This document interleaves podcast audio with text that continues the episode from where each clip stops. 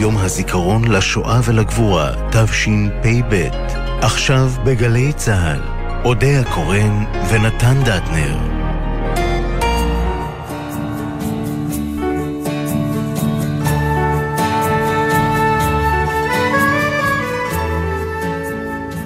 ושוב אנחנו כאן בערב יום השואה, וכשאני אומרת אנחנו, אני מתכוונת ל"אני יודע קורן", בתם של פולה ודוב קורן, זיכרונה לברכה. אני נתן דטנר, בנם של שני ניצולי שואה, זיכרונם לברכה, קלרה ציפורה לבית פרידמן, ואבי יוסף דטנר, זיכרונם לברכה. ועשינו לנו מין אה, מנהג כזה, שמקורו בדחף מאוד עמוק, אה, לנסות ולראיין כל שנה אה, שורד שואה או ניצול שואה, איש איש והגדרתו העצמית. אה, ואני מודה שמשנה לשנה זה נהיה יותר ויותר קשה אה, למצוא עדיין את העדות הראשונה, את היד הראשונה הזאת, ולא כבר את הדור השני או כאלה ששמעו את הסיפור. אנחנו גם רואים את זה מזה שהגיל, שה, כשהם מספרים את הסיפור שלהם, הם כל הזמן יותר ויותר קטנים בגיל. כי כשהתחלנו עם ההרגל הזה, או המסורת הזאת, או השליחות הזאת, או איך שנקרא לה, אז אני זוכרת שהניצולים הראשונים שראיינו, הם היו בבני 16-17. כשהם עברו את כשהם השואה. עברו את השואה. ועכשיו הם יותר ועכשיו קטנים. ועכשיו הם הולכים ונהיים קטנים, פתאום שמתי לב לזה. כן, באופן טבעי כמובן. ובאופן טבעי, אבל עוד מעט אה, כבר לא... אני, זה משפט שקשה לי לי אה, להתעמת איתו, אני מוכרח לומר. שמה? שעוד מעט לא יהיה הדור הזה. לא יהיה הדור הזה, נכון. ואז אנחנו... ולכן אנחנו נדבקים אליהם ככה. לגמרי. אה, ועדיין עם כל המפגשים שהיו לנו, ועם כל הסיפורים עוד ששמענו לפני, בכלל לאורך החיים, אנחנו כל פעם כשאנחנו יוצאים אחרי, אחרי הקלטה כזאת, אנחנו מסתכלים אחד על השני ואנחנו אומרים, טוב, כזה סיפור עוד לא שמענו. ופה זה היה מאוד מובהק, אמרנו, כזאת לא פגשנו. והיא אומרת את זה גם על עצמה. כן. שאני אה, לא יודעת כבר מה נשאר, כי באמת דיברנו איתה כל כך הרבה זמן, וענבל יקירתנו הייתה צריכה לערוך את הכל לשעה, אבל אני לא יודעת אם זה יישאר או לא, אבל היא אמרה, אתם כמוני עוד לא פגשתם.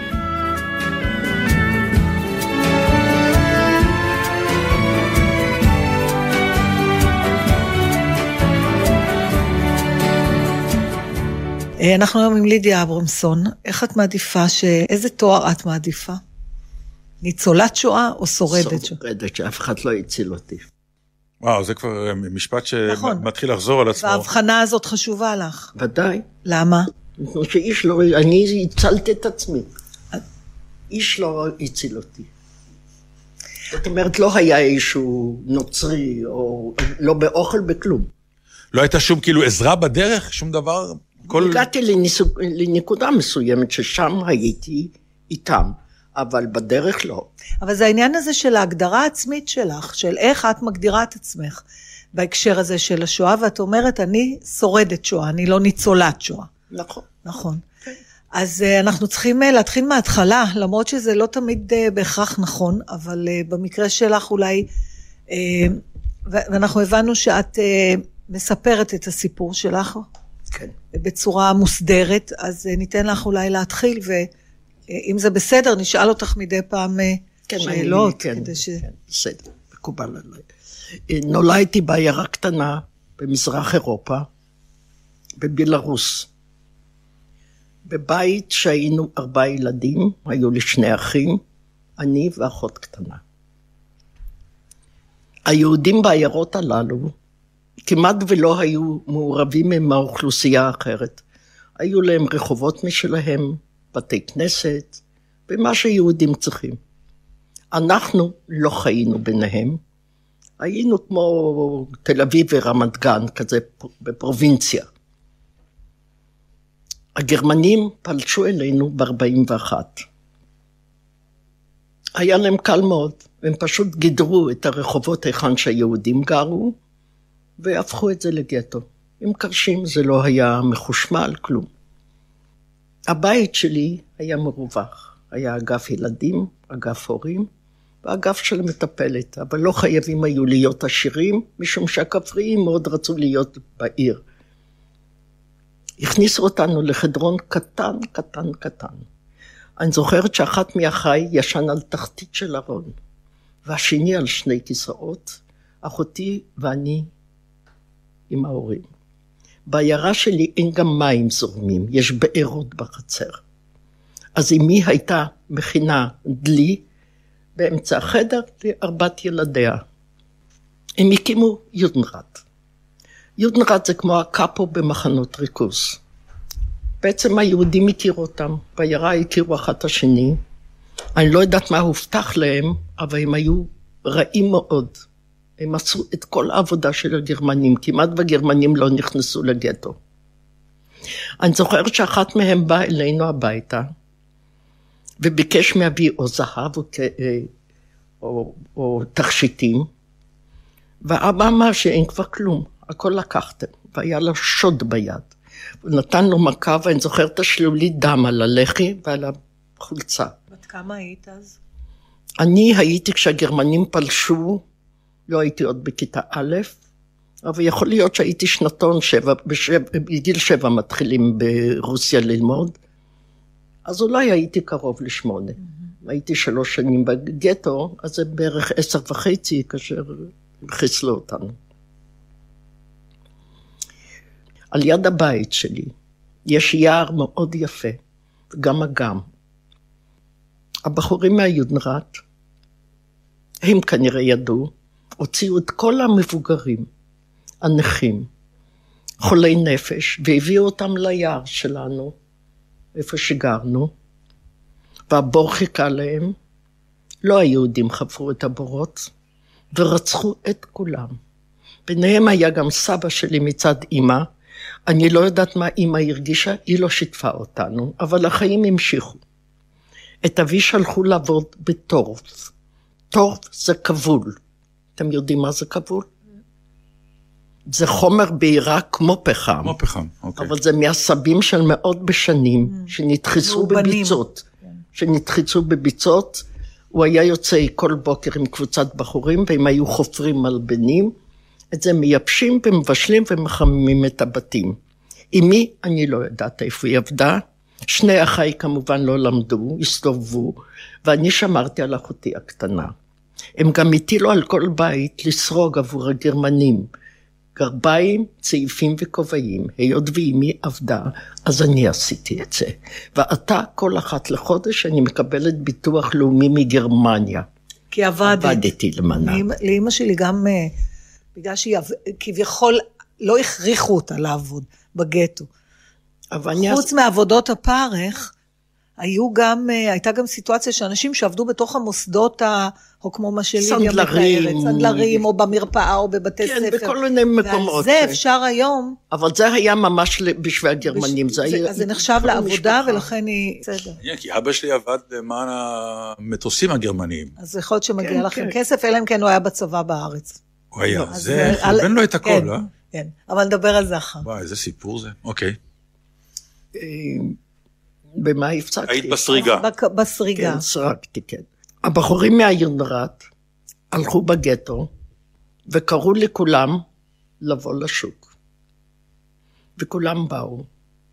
ושם היה ימינה שמאלה, ימינה שמאלה, ונאמר לנו שחצי יעברו לעיר אחרת והחצי האחר ישוב לגטו. ושם היה סלקציה. כשהגיע התור שלנו, הוא ספר אותנו, והוא שואל היכן החמישי, ואבי אומר שזה ילד קטן. זה לא עניין אותו, הוא שולח אותנו לעיר אחרת.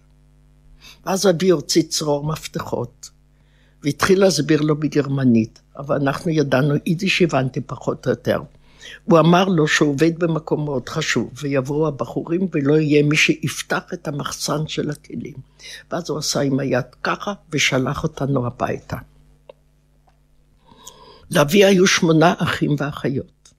לאמי היו חמש אחיות. כולם היו נשואים עם ילדים. כולם עברו כאילו לעיר אחרת. הבור חיכה להם, נאמר להם להתפשט. ורצחו את כולם. כל משפחתי נהרגה פרט להוריי ואחיי. אנחנו מדברים על משהו כמו 40 או 50 אנשים. אולי אפילו יותר. אולי אפילו המונים. משפחה ענקית, משום שעד שהגיע התור שלנו, עמדנו כולנו יחד ככה, הלוא איש לא ידע מה, מה יהיה גורלו. ואני זוכרת שהאחות של אבי, צעירה מאוד, הלכה עם צעיף כזה, עם רקע ירוק, עם פרנזים ופרחים. וכאשר הם הביאו את הבגדים לגטו, וקראו לנשים שתבואנה למיין, ואני הזדנפתי אחרי אימא, וראיתי את הצעיף הזה, אבל עדיין לא הבנתי לא כלום. הבנת. לא הבנתי כלום. את חושבת שאימא שלך הבינה? בטוח. אם, אם הם היו מבינים, אני חושבת שהם אולי היו, היו עושים משהו. לפעמים אתה לא- מבין אתה ואתה לא מדגיש. משום. כשהשאירו אותנו בגטו, וכל אחת עבד, כל אחת תרם, אפילו אני סרקתי. חשבו שצריכים אותנו, את מבינה? אף על פי שבעיירות הקטנות רצחו את האנשים כמו שאותנו רצחו. זה כאילו כמו שהנהג לא יודע שלי זה לא יקרה, וכמו שבצבא החייל חושב שלא זה, לנו זה לא יקרה. ככה אני חושבת. הלוא הייתי ילדה. כן. אבי ראה שפעם אחת קראו לנו, הוציאו את המבוגרים, ופעם שנייה קראו לנו לשוק. אז הוא החליט שהוא יעשה מקום מסתור. שאם עוד פעם יבואו לקרוא לכם, כן. תוכלו להתחבא. כן. אוקיי, זאת- אומרת שהייתה לו מודעות לסכנה. כן, הוא כבר הבין שמשהו הבין לא ש- בסדר. נו, ודאי שפעמיים רוצים להורג, אז הוא נסתתר. הבתים שלנו הם כולם מעץ. מאחת הפרוזורים עולים לעליית גג, בחורף היו שם מייבשים כביסה, אני לא, לנו הייתה מביאה מישהי את הכביסה, כזה, עם, היו, היו מגהצים את זה על כזה גלגלת. גלגלת כזאת, נכון. מקופל, כנראה שאמי מסרה את הזה. הוא עשה גיבל, הבתים מעץ ויש גיבל, הוא עשה אותו כפול. מבפנים לא ראו, וגם כאשר מ- מבחוץ לא ראו, וגם מבפנים לא ראו. לנו הילדים הוא לא סיפר. אמי הייתה מכינה כל יום חמישי בערב בחבית כזאת, בצק, לאפות לחם ביום שישי בבוקר בטרם היא יוצאת לעבוד. אבי עבד על יד כפרים, אז הוא כל פעם היה קונה ומביא משהו. אותו יום שישי שמענו יריות והפגזות, וכדור טועה פגע לה ביד, ביד בחלק העליון של היד. ואני זוכרת שהיא אמרה, איך אני אפה את הלחם? עם כדור לא ביד. כל, כן, אבל היא לא ידעה שתוך כמה שעות היא לא תהיה בין החיים. אבי חבש לה את הפצע, ועלינו כולנו לעליית הגג. הוא, קר... הוא גרר את הסולם, סגר את הפתח, ועל יד הפתח הוא אחז גרזן, אני לא... ונכנסנו פנימה. ושם יש חלון קטן, לאוורור באופן טבעי זה היה. הסתכלנו דרכו. ואם יש גיהנום, ראינו אותו. כל הגטו באה, להבה אחת ענקית, ענקית. ואנשים פזורים, מתים, וחלק בתנועה, כנראה שהם היו פצועים. ואז האש הגיע לבית שלנו. ואז אבי אמר ככה, לפני שירדנו, אם מישהו יישאר בחיים, ניפגש במקום העבודה שלי. אנחנו שלושת הילדים מדי פעם היינו מתלווים אליו. ירדנו ונכנסנו לסמטה צרה, צרה, צרה. והיא הייתה כולה עם גוויות, דרכנו עליהן. אבי אחז, אבי אחז את אחותי הקטנה ביד, ואחי הבכור אחריו. אמא, אני ואח השני. הם שלושתם יצאו, עמד שם גרמני וערב להם, והוא הרג אותם. ואימא שלי צעדה צעד אחת אחורנית, ואמרה לאחי ולי שנשכב בין המתים, והיא נשכבה בצמוד אליי. והגרמני ראה אותה. הוא ניגש וירה בצרור, והוא הרג גם אותה. והיא שכבה על ידי, ומהעירייה הגוף שלה פרפר. וככה נשארנו לשכב כולנו. אחרי הרבה זמן קמנו ויצאנו ממקום שנכנסנו, ולא הסתכלנו אם הם פצועים, אם הם חיים, כלום. ברחנו, והתחלנו להסתובב בגטו. את זוכרת אם את הבנת שאימא שלך מתה? כלום, פשוט זה היה... כלום. אני אמשיך, תביני אוקיי. okay. מדוע אני אומרת את זה. והתחלנו להסתובב לגט, בגטו. מדי פעם אם יש, נשאר איזשהו בית, אז אנש, אנשים הכינו מים לשבת. שפכנו על עצמנו, ושם ראיתי במיטות ילדים קטנים שהפקיר אותה, הם בכו נורא, תינוקות. עד שבת בבוקר. שבת בבוקר נהיה שקט, לא צעקות ולא יריות. תסתכל בזה. התקרבנו לגדר של הגטו, והוא תלש קרש, אבל לא תלש אותו, הוא תלש רק את החלק התחתון ועשה אותו באלכסון. מי זה הוא? אח. שלך, שגדול ממך. כן. בשנתיים. בשנתיים. ואמר לי שאני אלך ואראה אם יש גרמנים. גזרתי עליו גזר דין מוות. הלכתי ולא חזרתי אליו. אני הלכתי לבית שלי. אלה שגרו שם גידלו ירקות וגידלו פרחים, גרניום, ואני זוכרת שהסתכלתי על הפרחים כמה שהם היו יפים.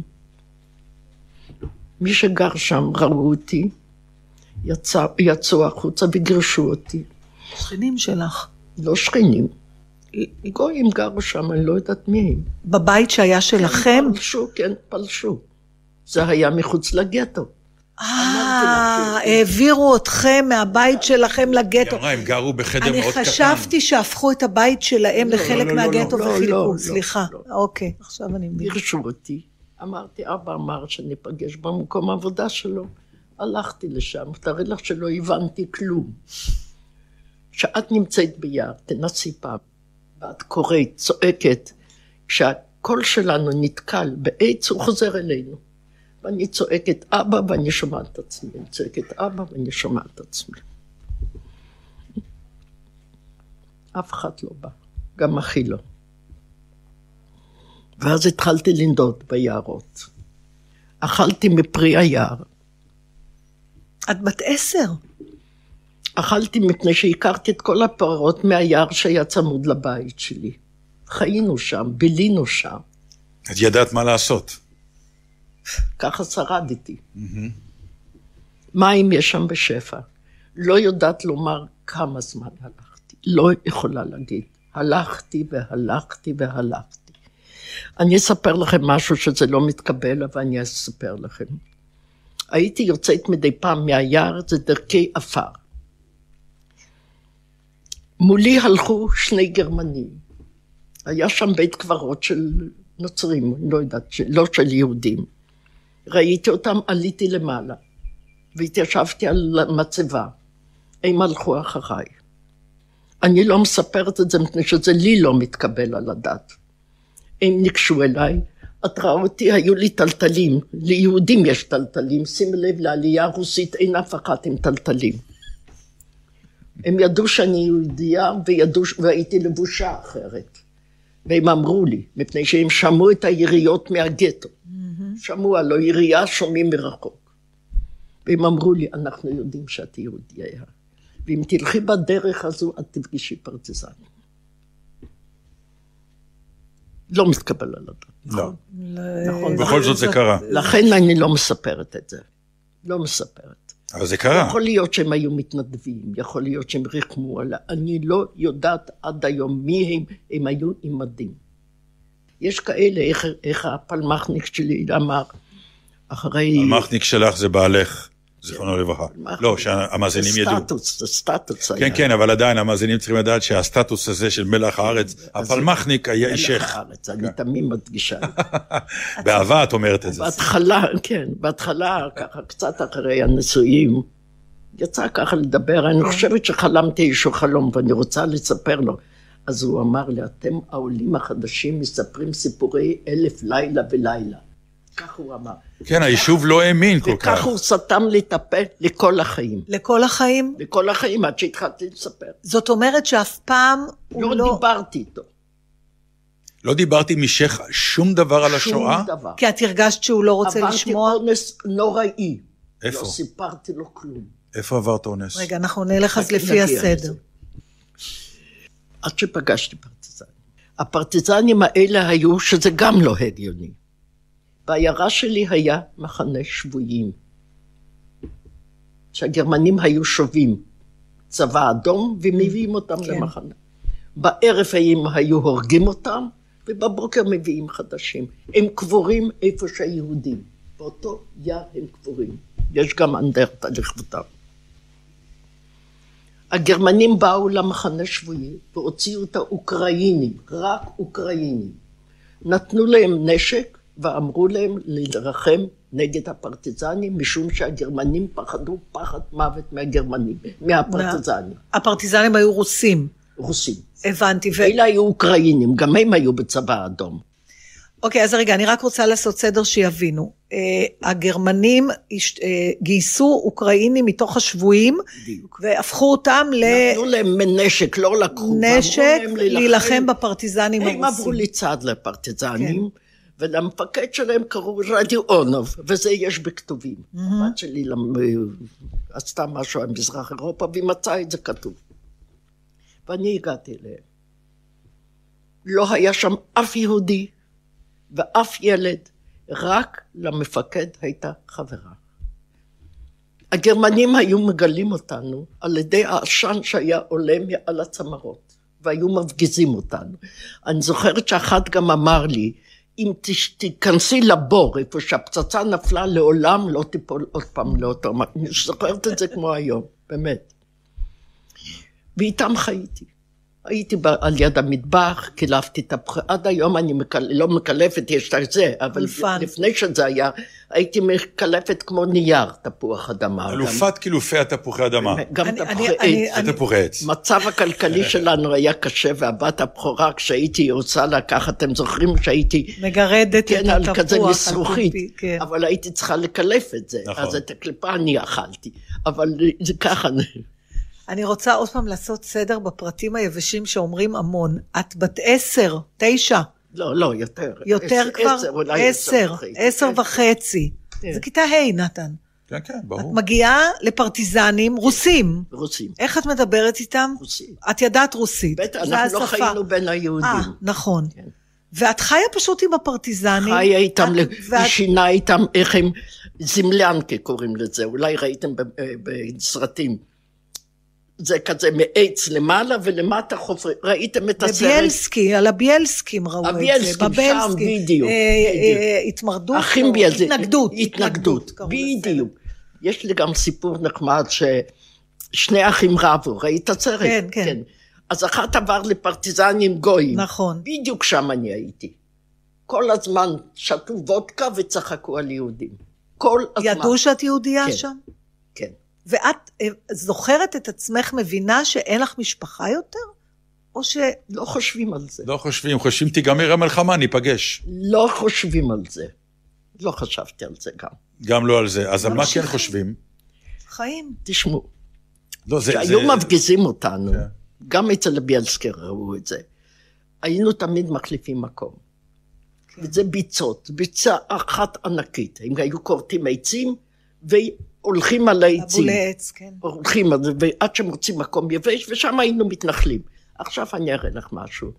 הקליפה מהעץ נשרה, והזיזים נשארו. ואני עם הרגליים הקטנות מעדתי כל הזמן. מה את מראה לנו לידיה עכשיו? מפשילה את המכנסיים שלה, מהזיהום של הדבר? מהנפילה על. הבולי עץ. והם שמו לי גריז. הפרטיזנים שמו לי גריז על זה. גריז על הזיהום? הרגליים ככה אצלי, ככה. זה פגע לי בבלוטות אה, הלימפה, וזה מלווה אותי עד היום. עד היום, מאז שאני ילדה קטנה. למה הם טיפלו בך במסירות כזאת? אולי הייתי קמא, אני לא יודעת. אני לא יודעת. מבחינתם זה סיפור כנראה היה. אני לא יודע. שהגיעה לא איזה היה ילדה שם קטנה. אף ילד. אז אחת הפעמים, יכול להיות שהם ניהלו ויכוח, להשאיר אותה, לא להשאיר אותה. להיות, כי זה גם יכול להיות. נטל. את לא יודעת. ואז יכול מישהו אמר. יאללה, שתהיה איתנו יהודייה מסכנה. לא, אבל יש עוד שתיכנס. למטבח. עוד היית במטבח, נכון?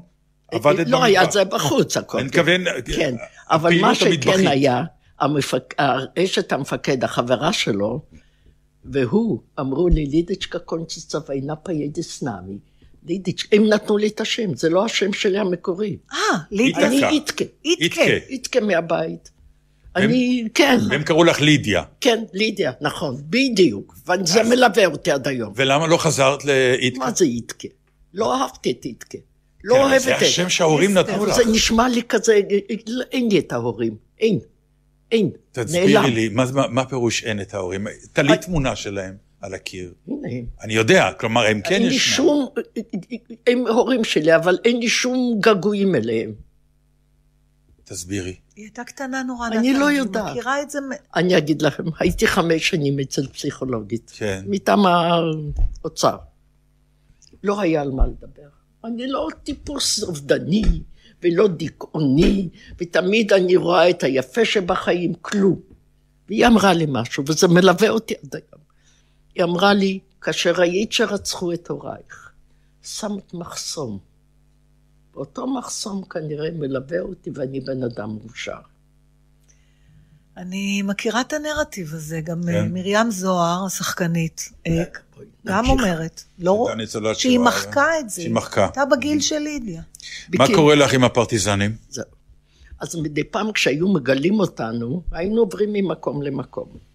פעם אחת עברנו, איזשהו גשרון היה, שהיה, ש... לא היה גשרון, היה איזשהו נחל קטן, והיו צריכים לעבור את זה. אני ילדה, נרדמתי, התעוררתי. גם את זה אני לא מספרת. יהודים, עם ילדים, מדברים יידיש, פולנית, אני חושבת שזה היו אחים בילסקי. גזזו לי את השערות, היו לי קינים מיליונים ופצעים פתוחים. אחרי כמה זמן עברנו באיזשהו נידודים שם בים, אז אומרים לי, הנה הפרטיזנים שלך, אני אה, הם. עזבו אותך שם כשנרדמת, המשיכו, לא שמו לב שלא היית איתם. בדיוק, בדיוק.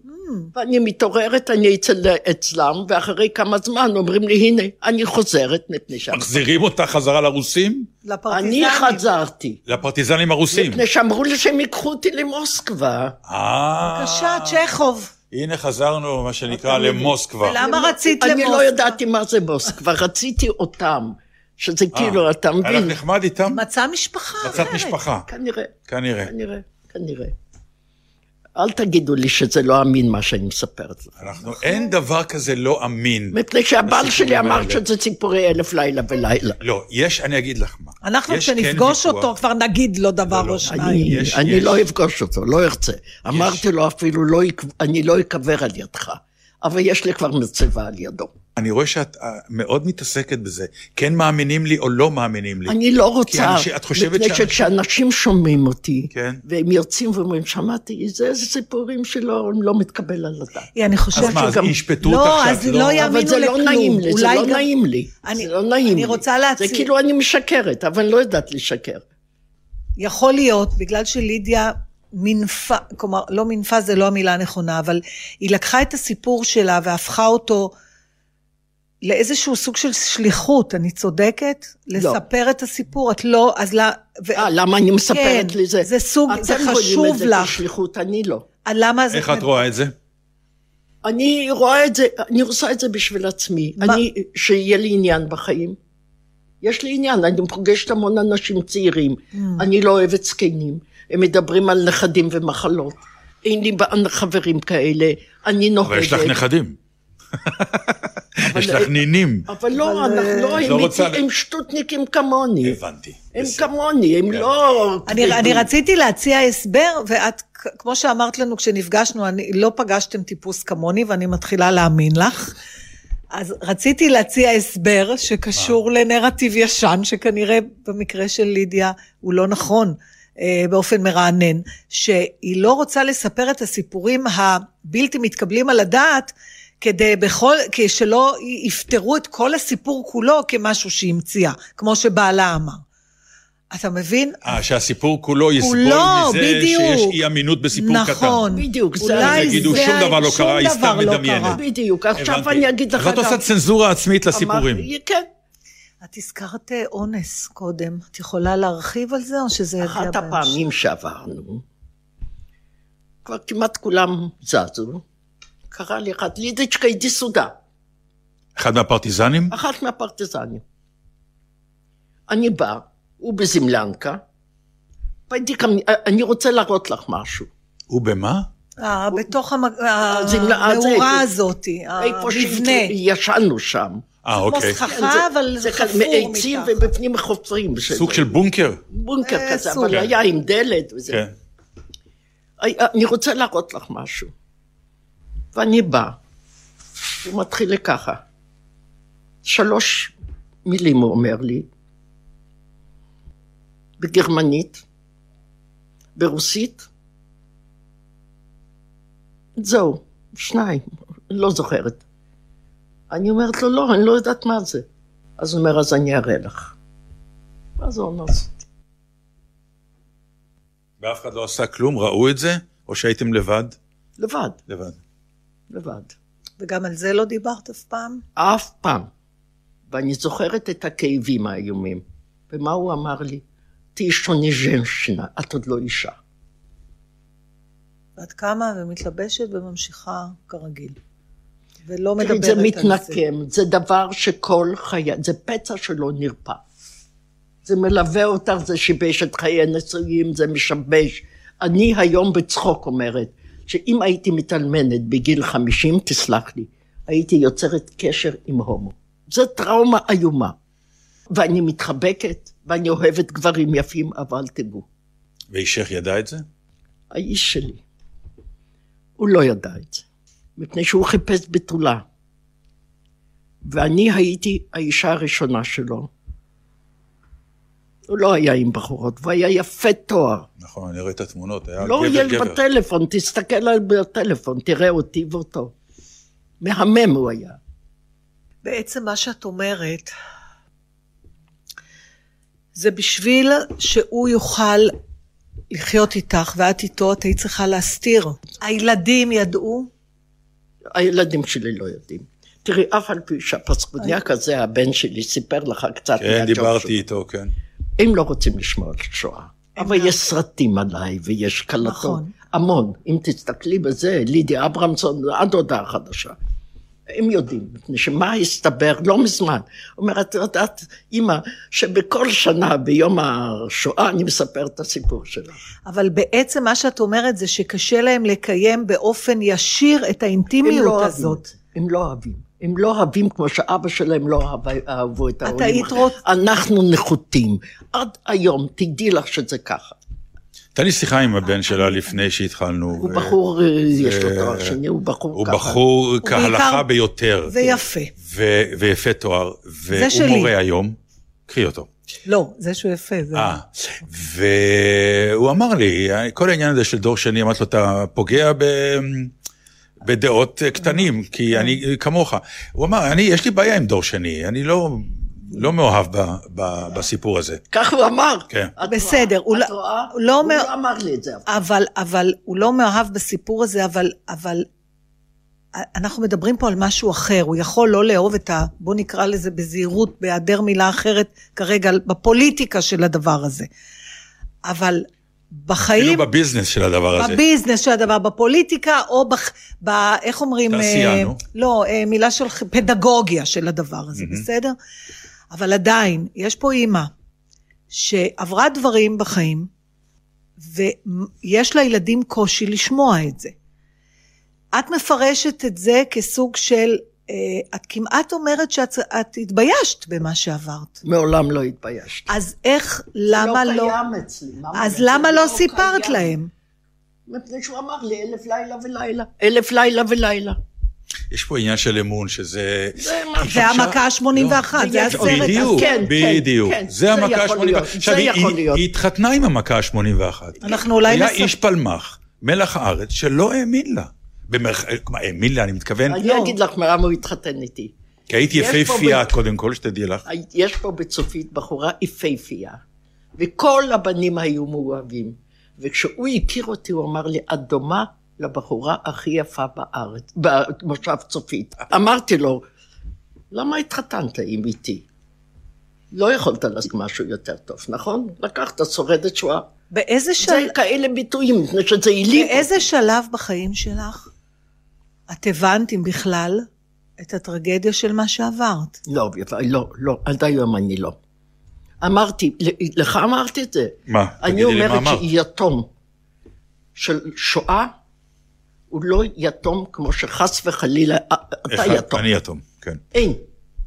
אנחנו יתומים שונים. ברגע שהוריי נהרגו וראיתי את זה, לא היו לי הורים מעולם. לא בכיתי ולא התגעגעתי, כלום. אבל יש משהו מעניין, לעת זקנה אומרים שיש אנשים שחוזרים לשפה שלא דיברו איתה. משהו קרה לי, מה קרה? שהאימא שלי הצילה אותי. אבל זה, על זה לא חשבתי אף פעם. אבל זה ברור מהסיפור. אה, אבל אני לא חשבתי על זה. לא חשבתי שאימא הצילה אותי. לידיה, אני רוצה לומר לך משהו. אה, כשהגענו לפה, לפני שפתחנו את המיקרופונים, אה, פתחה לנו את הדלת אישה מדהימה, יפהפייה, מלאת אה, עיזוז, עם היום, חיוך, עד והכל, היום. עד היום, שתהיי לי בריאה. אה, ואנחנו מדברים אישה, אני לא רוצה לומר, אבל היא מעל גיל 90. מעל. מעל. אני- אין זה- שום עדויות לזה. זה מספיק.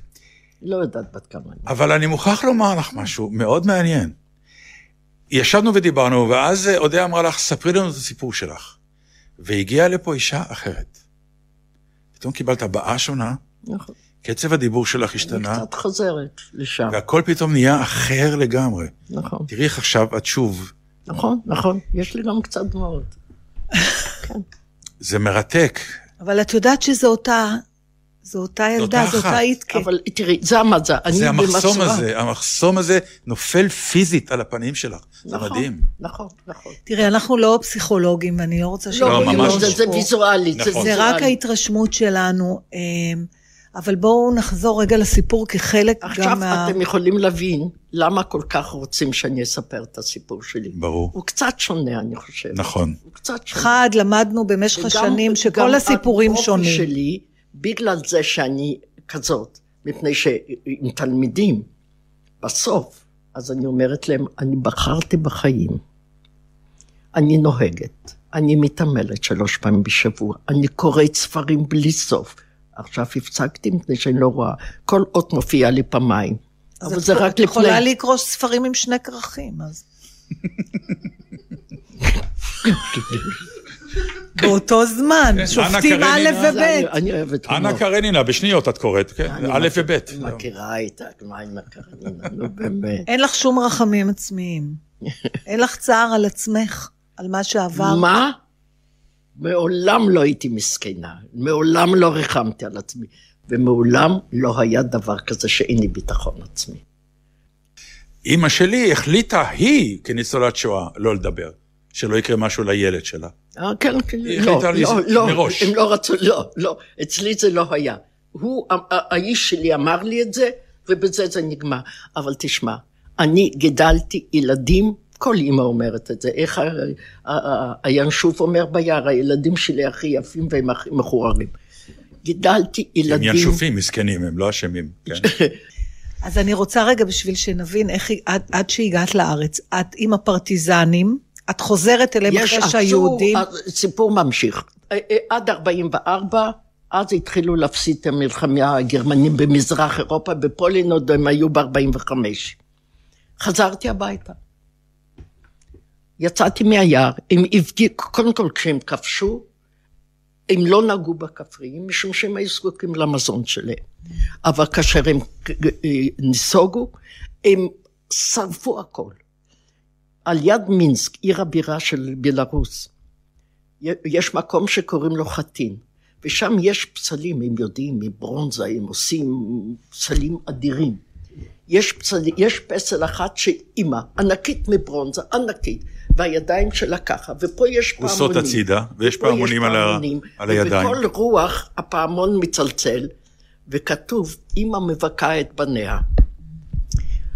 אז יצאתי מהיער, הם חיסלו את הכל בדרך, הגרמנים, כאשר הם נסוגו. כמה זמן היית ביער? סך הכל שנתיים? שנה וחצי, שנה שנתיים, משהו כזה, מ-43 עד 44, אבל את החודשים חלב. אני לא יודעת.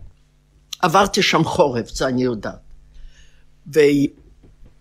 ויצאתי מהיער, ראיתי משאיות עם הצבא האדום, עם הכוכב הקטן על הכובע. ניגשתי לנהג, ושאלתי אותו, דיידיה, ברוסית לא אומרים אתה, לאן אתה נוסע? אומרים, דיידיה, כודה ידי, לאן אתה נוסע? הוא אומר, לאן את רוצה? אני אומרת לו, גלובוקיה, לעיר שלי קוראים גלובוקיה. הוא לא ידע מה זה. הוא אומר, אנחנו עוברים על יד הרכבת. עליתי על הרכבת. היא לא עצרה. אז איש אחד אמר לי, תקפיצי, אבל בעודה דוהרת, בכיוון הדירה. כמו היום, באמת. קפצתי. אני, לאן אני הולכת? לבית שלי. היא בת 13, 12. קפצת מהרכבת לרכבת, ולא- לא קרה לך בעודה כלום? דוהרת. כן, כן, אז לכן אני שואל, ולא קרה לך כלום? אתה לא רואה שזה... נחבלתי, נחבלתי מהבצים, כן. בקיצור, שוב אני הולכת לבית שלי. גרו שם אנשים, אני לא זוכרת אם זה אותם אנשים. כן. נתנו לי לישון על הרצפה במטבח. הם כבר מ-40, מ-41. הם שם. את קיווית לפגוש מישהו מהמשפחה או שאף אחד לא ראיתי את זוכר? כולם הרוגים, ואז כבר את יודעת כן. שאין אף אחד. בשוק, כל הדודים והדודות, ואת כל משפחתי. רק אחי, רק אחי לא הגיע לשם, אבל אחר כך גם סיפרו לי. והם לא עזרו לי כלום. נתנו לי לישון במטבח על הרצפה. חזרתי עם אותם הבגדים, עם ראש עם טלטלים ועם מיליוני קינים, עם פצעים על הרגליים. כל בוקר הייתי קמה ויוצאת לבקש נדבות. ואנשים ריחמו עליי, ריחמו עליי. יום אחד ניגשה אליי אישה, ואומרת לי שחייל שואל על המשפחה. זה היה הדוד שלי, זהו. לידיה מראה לנו תמונה. על הקיר. זה היה אח של אבי. כן. דוד. הוא היה בצבא האדום, הוא היה צעיר, הוא התגייס לצבא. הם היו בפולין כבר. הוא ביקש חופש, ובא לראות אם יש מישהו במשפחה. מצא אותי, לא את האחים שלו, לא את אף אחד. אני כמובן הייתי מאוד מאושרת. דבר ראשון, הוא הכניס אותי לבניה. יודעת מה זה בניה? אה, כן. למקלחת כזאת. כן. מסר אותי לאישה, היא שפשפה, גזוזו לי את השרות, הוא קנה לי בגדים, או שלא קנה, אני לא יודעת מאיפה הוא לקח. זהו. לקח אותי איתו לפולין למחנה. פתאום משפחה הייתה לך. זו המשפחה שלי. בשלושה במאי 1945 שתצ'גו מאיה, נכון. הוא יצא לפעולה, תפסו אותו ותלו אותו. אלה ששיתפו פעולה עם הגרמנים, הפולנים, ברחו ליערות. שלחו חיילים לתפוס אותם. זהו. לצבא לא היה מה לעשות איתי, אני הייתי איתו במחנה. הכניסו אותי לבית יתומים בלודג'. הזכרתי את לודג'. מה יש לי לספר? הייתי ילדה מוזרה, עדיין עם פצעים, מאוד מוזרה. איך היום אומרים? לא מקובלת. בבית היתומים כבר היה 46. לארץ אי אפשר לעלות, יש פה אנגלים. היישוב היה קטן, 600 אלף איש. היישוב פה עשה הסכם עם האנגלים. ההנהגה, אני לא יודעת בדיוק פרטים. שיתומים, ילדים קטנים, שייתנו לנו צרטיפיקטים. וקיבלנו. ואת מגיעה לארץ, את בת 14, תעשי לי סדר כזה. בשנים. בין 14 ל-15. מי מקבל אותך פה? תשמע. כמובן שמפולין היו שם אה, הרוסים, אי אפשר, גבולות היו סגורים. עברנו לפולין, מפולין התחילו לגנוב גבולות, אני זוכרת שאחד סחב אותי על הגב, גם כן בהרים והיה רטוט כל כך. הגענו לגרמניה המערבית, איפה שהאמריקאים היו. שם היו מחנות עקורים, בטח קראתם על זה. כן, כן. שם בפרנוולד, לייפהיים, שם היינו. האמריקאים נתנו לנו חבילות, אני זוכרת שפעמיים הייתי הולכת, לוקחת חבילה, שמה, אני הולכת עוד פעם. פיג'מות, דברים נחמדים. ושם, אה, אה, זה? אה, בגין, אה, בג- אוף. לא, אבל דווקא אהבתי לשמוע אותו, היה פדגוג גדול, אבל בן גוריון בא, אני זוכרת שליטף לי את הראש. זה במחנה עקורים שהיינו, מי ידע מי הוא בכלל. בקיצור, אני אפילו לא זוכרת איך הוא, אני רק זוכרת את הגובה שלו. והם עשו, ההנהגה עשתה הסכם וקיבלתי צרטיפיקט, וחלק גדול מהיתומים שהיו ילדים. וב-12 למאי 1946 הגענו לחופי הארץ. עכשיו תשמעו משהו מעניין. אני לא ידעתי לאן אני. לא היה יידישקייט בבית. וגם שלי. לא ציונות. ואכלנו חזר. זה אני עוד זוכרת. לקחו אותנו לעתלית. לאונייה הגיעה משאית או שניים, אני לא... ותמיד אני מדגישה שבשנות החמישים, כאשר הגבולות נפתחו, והגיעה עלייה גדולה, גם מארצות ערב וגם מאירופה, ואלה מארצות ערב מתלוננים כל הזמן שבעתלית ריססו אותם, משום שהם מארצות ערב. אבל הם הגיעו עם גזזת, וזה לא נכון, גם אותי ריססו. אז ריססו את, את כולם, את כל מי שהגיע. כולם. אני מדגישה את זה, מפני שהיה דיבור שרק אותם. זה נתנו לי, לקחו לי, טוב, לא חשוב. זה אני אומרת גם לנערים האלה שיש להם בטח סבא וסבתא וחפרו להם בנשמה שידעו שזה לא כל כך נכון, שגם אותנו. בא להטלית, לקחו את הבגדים, שרפו ונתנו לנו בגדים אחרים, ושוב הגיעה משאית וחילקה אותנו בקיבוצים. את יודעת עברית בשלב הזה? לא ידעתי שקיימת שפה כזאת.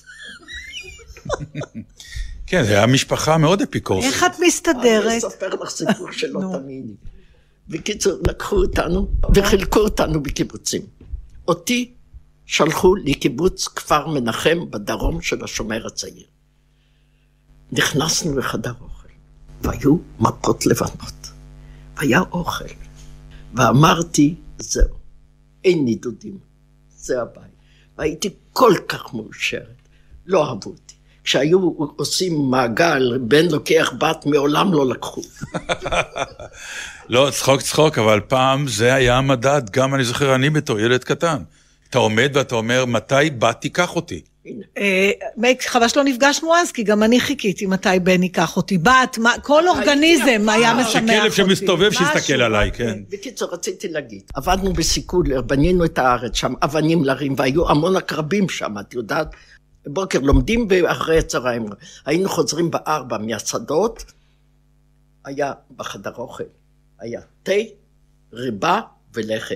ואני אכלתי, ואכלתי, וגדלתי, וגדלתי. בקיצור, נשארתי שם עד הצבא. התגייסתי לצבא. רצית להתגייס לצבא? ודאי, ודאי. בכל השנים האלה, היה לך איזו הסתכלות אחורה על מה שעבר? כלום. כלום. ולא דיברת עם אף אחד לא, על אף, זה? לא, בצבא לא ידעו שאני בכלל מהשור, לא דיברתי על זה. גם בקיבוץ לא דיברנו, את יודעת? ויכול להיות שהיו עוד יל... אה, חבר'ה צעירים כמוך שהיו... כולם, באנו מהבית יתומים, כולם עברו. וגם אחד עם השני לא דיברתם על מה שעברתם? התעסקנו בין נרשקייטן, כלום. אבל בצבא היה שם הייתה בחורה, בשבתות חגים הייתי נשארת במחנה מפני שאין לי לאן ללכת. אז אחת הבחורות לקחה אותי אליה הביתה, אני זוכרת שחג או מה. יכול להיות שהיא ידעה שאני לבד, למה אני נשארת במחנה? לא יודעת, אולי, לא דיברתי על השואה, לא דיברתי בכלל. תגידי, הנכדים כן גילו, רצו לשמוע יותר מהילדים? שתי הנינות שלי זה שהוא במוסד. כן. הם רואים את זה ככה, אני הרבה נוסעת איתם, הם אוהבים לקחת אותי לטיולים, אני יושבת איתם אחורנית ומדברת שטויות, באמת. אני מספרת להם על... על מה את מספרת להם? תשמע, כל הנערות האלה והנערים שאני נוסעת איתם לפולין, כן. אז אני מקבלת חדר לבד. כן. אז חלק מהבנות באות, יושבות על הזה, אני מדברת איתם על סקס, על הכל. אה, כאילו על, על, על החיים. על החיים. והן מקשיבות לך? מה זה מקשיבות? מכורות לי, את יודעת? רגע, אני רוצה לשאול שאלה.